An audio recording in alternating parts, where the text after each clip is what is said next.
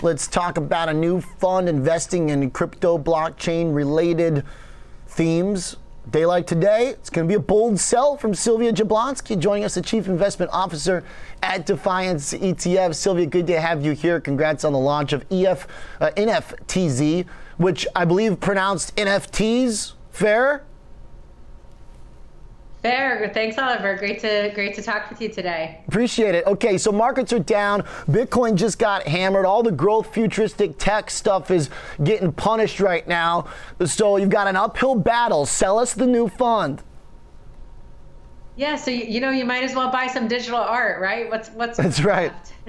it's far more interesting than gold and um, look, I, I think so. NFTZ is basically an ETF that gives investors um, access to the theme of the digital revolution, which essentially includes non fungible tokens, um, blockchain technology, and sort of everything that works in that ecosystem. So we look to pick companies that either commercialize, create, invest in, generate revenues from in a meaningful way non fungible tokens.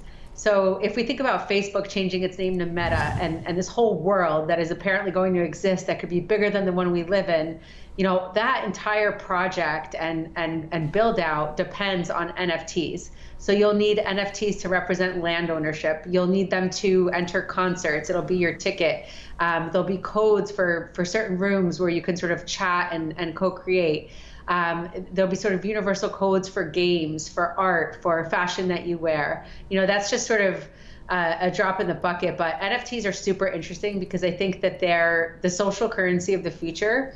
You have about um, 10 billion or so that traded in in uh, Q3. There's hundreds and millions of NFTs tra- trading hands on a daily basis, and all those accounts that you know left Robinhood and um, Coinbase and things like that that we heard in the earnings calls, I suspect that they went into into NFTs. Uh, it's a way where the investor and the creator can sort of work together and determine the future path of a particular item. So I'm super bullish about this. I'm excited about it. You know, I think NFTs are just going to blow up. Uh, right now, the, uh, the, stocks in here, uh, some of them investors might recognize Silvergate, the bank to the crypto world. Uh, Playboy Group, we've talked about their push into NFTs and their uh, vision going forward. Coinbase in there, Marathon, another a blockchain and a mining related company, CleanSpark too. We've had them on the show before. You got Cloudflare in the mix for a little bit more classic internet technology. But Sylvia, this thing is just getting blasted today, 9%. I mean, it's even bigger than the actual move in Bitcoin itself, considered to be an extremely uh, uh, volatile asset. How crazy are the swings going to be in this fund? Look, I think it's hard to tell. Um, I, cryptocurrency in general, even though it's been around for a decade, I feel like for the average retail investor, it feels like it's something new and you know something that they're still getting comfortable with. Um, but you know, and, so that sort of makes sense because you do have a lot of those types of, of names and what we've seen historically, which again is just really you know two years of data, not necessarily ten, because a lot of you know crypto funds and, and these ETFs weren't out in the market ten years ago.